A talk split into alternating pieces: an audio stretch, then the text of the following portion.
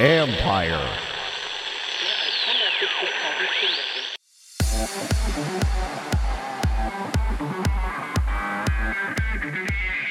Collecting is becoming democratized.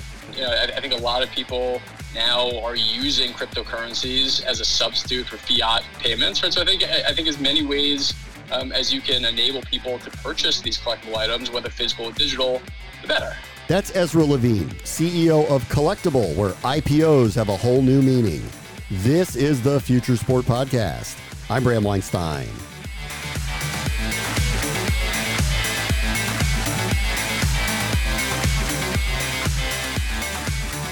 I've come a long way since my childhood days of going to baseball card shows looking for undervalued gems. In 2021, collecting, of course, is digitized. And maybe the biggest change is the vast array of valuables with trends coming at light speed. Go look up an 86 Fleer Michael Jordan card, though, and it will surprise you what some of the oldies but goodies are getting. So for Ezra Levine, the marketplace grew to such massive proportions, it was time to go headfirst into that lane to find a way to help everyone who's interested get a piece. Our guest this week is the CEO of Collectable, Ezra Levine. It's a platform where you can purchase fractional ownership of sports collectibles, old and new, and you'd be shocked at what is happening in the marketplace these days. Hey, Ezra, how are you? Hey, Bram. What's going on, buddy? So, take me through the ideation of wanting to do a platform that involves fractional ownership of sports collectibles, whether it's a Babe Ruth card or an NFT. You got it. Yeah. I mean, we, you know, we love this market, right? We love what we're seeing in this market. Uh, you know, high value sports collectibles has been a time honored tradition. It's a marketplace that has existed for well over 100 years um, and you know really lives at the intersection of what we like to call as passion and profits. Right? People are very passionate about sports. They're particularly passionate as collectors of sports memorabilia. And historically speaking, there's been a lot of money being made at the upper end of the industry.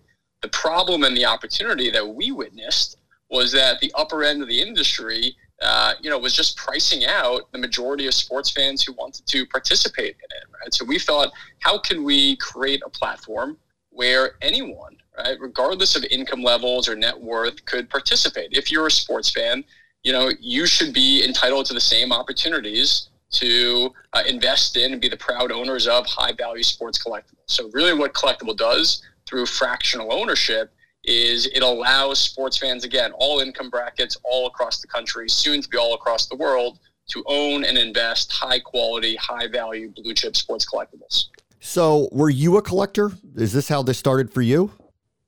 I, you know, like like almost you know probably every boy in America, I collected uh, you know, trading cards, basketball and baseball cards growing up. My dad uh, has been heavy in this market ever since I can remember. Right, so it's something that I knew a lot about, and I you know I definitely did as a kid, like a lot of kids. Um, you know, in the '90s, you sort of lost track of the market. Uh, you know, in the quote unquote junk wax era. Yeah obviously we, we, we've all returned to it because you know there's some really exciting things happening and you know, we, we can talk a lot about that but yeah it's it's been in my blood both you know personally since i was a kid and through my dad who's been in this market as long as i can remember uh, and what were you doing before collectible what industry were you in i worked in so i was at the intersection really of finance and sports entrepreneurship right so i know you're you're a big football guy obviously as the voice of the of the of the of the Washington football team. I actually co-founded uh, a minor league football league called the Spring League, which is currently playing on uh, FS1. Right, so I, I, co-founded that. In addition to that, uh, I was on Wall Street for about ten years, where I uh, was effectively analyzing public companies and investing in public companies um, in retail, sports, consumer, uh, and media industry. So I spent about a decade on Wall Street as well. So then what brought you back to this? What was it about it? Is it a passion thing for you or did you just see the opportunity in the marketplace? A little bit of both, right? So, you know, it, it was definitely a passion, but, you know, I saw a real opportunity where we get, where I, you know, I and my, and our amazing team could really, you know, sort of steal some of the concepts that have worked in the public markets and apply them uh, to the sports collectibles industry, right? You know, really what we saw was, uh, you know, an under the surface booming industry that just had so many friction points for people to participate in it, right? Um, and I could talk a lot about those friction points, but primarily, really, what we saw was that it priced out you know almost everyone who wanted to participate. It was just the wealthy transacting with the wealthy, uh, and what we really saw was an opportunity to democratize this industry, to break down barriers to it, make it more liquid, to make it more flexible, to increase awareness, to bring more education, more transparency to it, more regulation to it, to change its reputation from one that was sort of riddled in mistrust to one that you know was filled with good actors and real regulation behind it. So you know we just saw just a litany of opportunities, and we, we believe that you know fractional ownership was uh, the the most elegant solve all those issues and to bring this industry into its next uh, chapter of growth. So I'm a collector. I think you know that. I'm a collector, and I like you. When I was a kid, I collected mainly baseball cards because that was the popular thing to collect at the time. I am very happy that I collected some basketball cards because we can talk about what the marketplace has done here um, in the last couple of years. But what used to happen was I would go to card shows, which I think do still exist, maybe not in a pandemic, but they do. I would go with my guide. It would tell me what the prices would be. I would go look for diamonds in a rough or something that was undervalued to add to my collection. But to your point, even then, um, I'm not getting the Ty Cobb cigarette card from 1932. You know, it's because who knows what the number is going to be. It became like a piece of art. So I, I understand where you're coming from that this even then in the nascent boom of all of this never was really accessible to average people. Yeah, no, you're right. I mean, you know, again, yeah, the the the prices at the upper end of the industry have always been high, right? But you know, obviously, over the last couple years, they've just absolutely skyrocketed. I think our view and the industry's view was that this was a marketplace that for a long time was underappreciated. And I think it was underappreciated because again, there were just so many friction points to get access to it, and only a very few um, select group of people could afford to participate in it.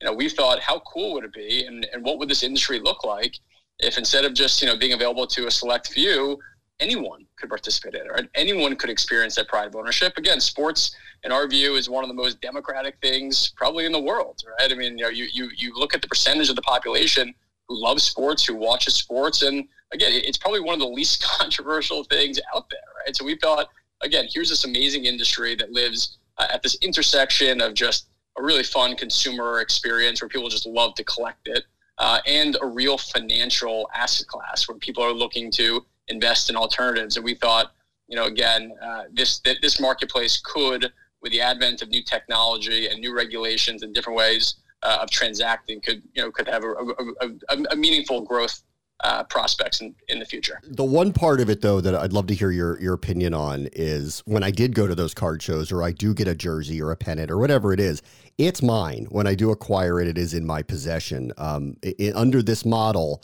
um, I'm not going to literally hold it. It's not going to be hanging on my wall. It's not in my binder, whatever, wherever I would keep something like this. So, how do you how did you kind of think through the collection aspect of not tangibly holding the product that you are part owner of? It's a great question. Yeah, I mean this this was one of the major uh, critiques which we got in our business, right? I you know it is such a tangible or has been historically a really tangible industry where people love to touch and see and feel their their collections. This is obviously an intangible way to invest and own intangible items. It's funny. I think you know that perception really changed over the last couple months with you know the real sort of proliferation and popularity of NFTs of these digital collectibles. Right now, people are pretty comfortable in general with owning things that they may never actually feel physically, right? But that still has real tangible value, right? It's got tangible uh, economic value, it's got tangible financial value, uh, and still has tangible emotional value. You may not own the card uh, physically, right? But, but, but you own it in every other way that's meaningful to you. And you know, the, I think the the dirty little secret at the upper end of the industry, right? You know, where price points are, where collectibles really playing, is people by and large don't keep these things in their home, right? I mean, they're they're all stored in in you know in, in really safe uh, places like vaults, right? Because again, you know, the, you're talking sometimes these are six to seven figure right. assets, and people just yeah. So everyone wants to make sure that they're fully insured and fully protected and temperature controlled and fireproof and all that stuff, right? So you know the where we're playing, it's not it's not as if people are you know it's not the alternative of I can see it every day, touch it every day, or I don't see it at all. By and large, these are kept in vaults anyway, so this is just you know a, a way for people to you know to sort of make it more digital and diversified and liquid. Um, and so that that's you know that's sort of what, what, what we're seeing so far there.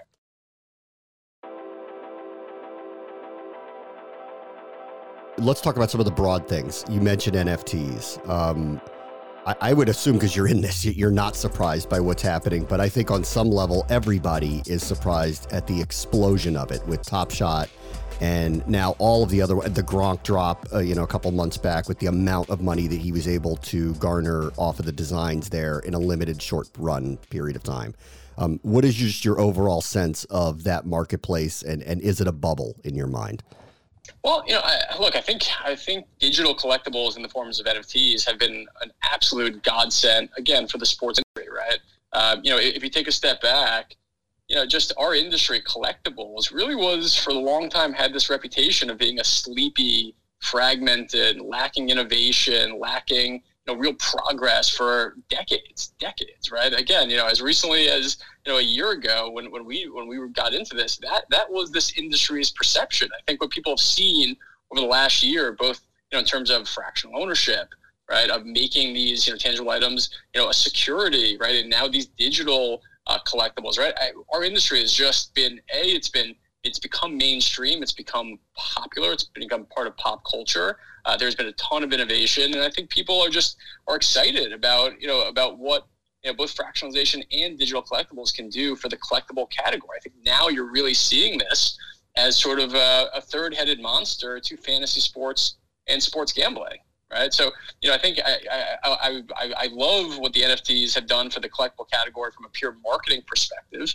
You know, I think I think there's going to be you know winners and losers across NFTs like there is in anything else, right? There's going to be really thoughtful, uh, well-intended projects that succeed that have great utility to them, and uh, and there's and there's going to be other projects that are not good opportunities and not good investments uh, because they they're just not unique in any way, right? I think I think that the, the same concepts that have applied in the physical world will probably apply in the digital world, right? It's all about scarcity and it's all about historical and cultural relevance and um, you know sort of how many of these are being produced and and all that stuff, right? So I think it's so early to really you know sort of give a firm opinion on these NFTs, but I, what I will say is that you know from just an industry perspective, I think it's a tremendous amount of innovation uh, in a short period of time, and I think it's fundamentally altered the perception of collectibles um, and you know it has made collectibles really mainstream and that third-headed monster to fantasy sports and sports gambling in a way that I don't think a lot of people saw coming as recently as six months ago.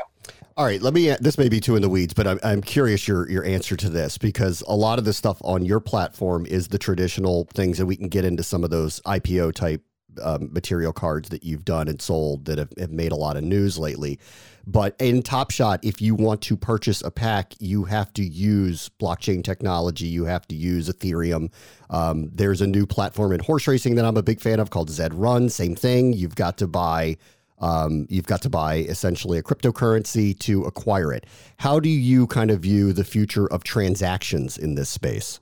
Uh, you know, I think I think our, our our view is that you know as many ways as you can allow people to participate, the better, right? I mean, our, our mission at Collectable is to democratize the industry, to open up, you know, to knock down barriers to, to entry, and I think, you know, again, you know, I, I think a lot of people now are using cryptocurrencies as a substitute for fiat payments, right? So I think I think as many ways um, as you can enable people to purchase these collectible items, whether physical or digital, the better. I mean, I think obviously you know, there, there has to be some degree of standards set, right? Because if you're a company who's accepting uh, cryptocurrencies, then you just want to make sure that it has a reasonable store value and a reasonable, um, you know, it's a reasonably, um, you know, sort of solid form of payment, right?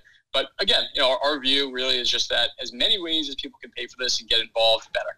Okay, let's talk about some of the traditional stuff. And recently, I've seen this through your platform where you have found some very valuable older traditional cards, Babe Ruth, namely recently, where it went up for an IPO and then turned around, it sold at a much higher percentage quickly. Um, can you kind of just take me through the process of where you're procuring these these cards, and then how a user would go about being part of getting in on it? Yeah, sure. Yeah. So, you know, our our procurement really is, you know, we have a lot of industry leading reputation um, and a lot of industry leading connections, right? And you know, our connections run the gamut from dealers and auctioneers to private collectors and collections uh, and museums, right? So we're, we're, we're very well connected in this category. Um, and we've really prioritized relationships, just both you know on, on the supply level and also you know, in our in how we sort of built the investor base and the cap table of our business, right? So, you know, on the supply side, we've got just a, an incredible a quality of supply and just an incredible quantity of supply. Um, yeah, you, you've seen some you've seen some you know as we call them at collectible some buyouts uh, of items on the platform recently. You know, it's been I don't think it's any secret that it's been a fast moving marketplace, um, and there's been real opportunities for people to to make a quick buck, right? You know, it's not something that we market or advertise overly aggressively. We're in this for the long haul. We think this is something that, if you look at historical data, the high-end sports collectibles industry for long periods of time have been, you know, a really attractive place to invest over long periods of time, right? But you know, we are in this market cycle now where things are moving quickly and prices are fluctuating really quickly. And so we have a lot of uh, a lot of people, big collectors, dealers, auction houses, what have you, look at our platform on a daily basis uh, and know exactly what's out there and how much it's sold for and how many owners there are and how many shareholders there are. And so people tried to be opportunistic in, in acquiring some of our best in class supply. Right? So, you know, our job really is you know, we take these high value items and we sell shares of them to the public. The net result of that is that, you know, shareholders are the owners of these assets, not so much collectible anymore, although collectible the company does have equity and everything we put on, but by and large, it's shareholder assets, right? So when these offers are received, we're fully transparent. It's our fiduciary responsibility to the owners of these assets to present opportunities for them to hopefully make you know uh, some some money. Right? So we, we present uh, these to uh, the shareholders and the assets. We take a survey, a pro rata survey, and if the majority of people want to sell it, it by and large gets sold. All right, so let me ask then the big question, which is why now? Um, there has just been an explosion in pricing, interest, the market itself. As you pointed out, there was a period of time where this was not happening. Um, when I was a kid, it was a very popular thing into the 90s and maybe early 2000s. It suddenly was not. Um, what has happened here over the last, whatever it is, five years, whatever it is in your mind, that you believe has not only rejuvenated this, but made this market explode? A lot, right? So, you know, I, I would point to probably, you know, at its core, right? So, if we go back a couple years, I would say, you know, it was sort of the the uh, the reprioritization of scarcity and rarity in the hobby, right? I think, uh, you know, really what we saw, if you go even further back, you know, back in, you know, back you know, if you go back decades, right, there used to be only one set or one key rookie card for all these players, right? And they and they produced a really finite amount of them, right? And, and so that that created scarcity, and scarcity and rarity uh, in collecting is really what drives a lot of the value. Right? And then, you know, as we traveled forward and this became a real booming industry, right, a multi-billion dollar industry, you know, a lot of the manufacturers got, you know, a little capitalistic and a little greedy, and they started overproducing uh, and there was a lot of competition which came into this category, right? And so that additional supply uh, just sort of had a downward pressure uh, on prices. Cut to, you know, uh, after you know after a few uh, years of you know of, of, a not so fun run for this industry, you know, a, a lot of the production got right sized, and you know, a lot of the manufacturers entered into exclusive agreements with with leagues, right? And so that again, that limited you know, how many of these cards uh, were produced, right? So we we brought back that scarcity factor, that rarity factor, uh, and and then you know had a lot of creativity in terms of these cards, right? On the modern cards, you know, they started inputting uh, and inserting you know patches of jerseys and signatures, right? So the the innovation with the cards themselves got much better, and couple that with the scarcity and the rarity, that that sort of started to draw, you know, to to, to move prices up again. And then I think what happens is when when prices continue to go up and up and up, it draws attention, right? And it draws uh, you know attention from really you know big media players, and that increases awareness. So you know, really, what now you're seeing is a ton of demand coming to this category uh, in limited or fixed supply, right? So when you have a ton of demand and not that much product, people willing to pay more and more and more for for those same items. Then what happens is you know you start to see these returns, these financial returns. And so it's now become an attractive alternative asset class for people, you know, for real financial types and in, you know individual investors, institutional investors, um, hedge funds, private equity firms are all looking for these uh, alternative assets to diversify their portfolios. When you look historically, again, this has been an industry that has generated, you know, just really outsized returns compared to more traditional investments. And you know, in the finance world, we call this you know uncorrelated returns. By and large, it's not. Yeah, it's somewhat correlated to how the economy is doing and how the stock market is doing, but it, it's you know it's really its own animal. And there is this emotional attachment to sports and sports collectibles, which gives this you know sort of uh, more defensibility of, of pricing and valuations when times get a little tough, right? So I think it's it's this combination of um, you know sort of uh, more rarity and scarcity, more innovation, uh, far better grading standards where things are just standardized more. Uh, a lot of new players and new demand coming into it. Athletes, entertainers, celebrities are coming into it, and then you also have this sort of financialization of this, where you know institutional money is coming in, and so again, just tons of demand uh, hitting a supply constrained marketplace all at once, which is really driving further interest and further record prices. Okay, so let, us kind of tie this together and think ahead a little bit. So this was all standard and controlled rights and image and likeness was all controlled by companies that had uh, partnerships with leagues and were able to then produce these collectibles. Um, we're in a new space now, and you know that. Like the NFTs, the Gronk thing, there's a lot happening with players and potentially entertainers doing their own collectibles outside of a league. And then in the collegiate world, name, image, and likeness seems to be able to open up the door for a lot of younger athletes to decide how they want to try to brand and sell their name, image, and likeness. As you think into the future, what does the collectible market really look like and, and who's in control of it? Hmm. It's a it's a great great question. Look, I mean, I, I, I could not be more bullish on the collectibles industry at large. I think again, just just the amount of innovation that you've seen in the last year I think is really just an unbelievable telltale sign of what happens to, again, a historically under um, you know, sort of part of the market that lives at this intersection of passion and profits, where there's finally, you know, a different uh, different type of person coming into it. A lot of money's come in, uh, you know, a lot of new technologies come in, a lot of cultural and historical relevance has come in, right? So, yeah, I think, you know, just in the direction of the category, obviously it's no guarantee, but our personal view is that you know this this market and this industry is really just getting going after decades of, of sort of fragmentation and sleepiness. You know, I think it's a great question, right? Who who ultimately is in control long term, right? Will it be the IP holders and the leagues themselves? Will it be the manufacturers who have you know the, the exclusive licenses? Will the power shift back to, to the players, right? Um, yeah, I think I think it's a really great question. I think it, it's one that everyone is sort of trying to figure out in every different type of of arena. But yeah, I think I think there's you're going to see a tremendous amount of innovation happening. Uh, just a, a, lot of new players coming to the space and a lot of money coming to this, you know, into the space. And again, I, I think it's going to be a really exciting next decade for collectibles. All right, last thing. Uh, what's your Mona Lisa? What is the thing you're looking for that you would like to have either full ownership or part ownership of?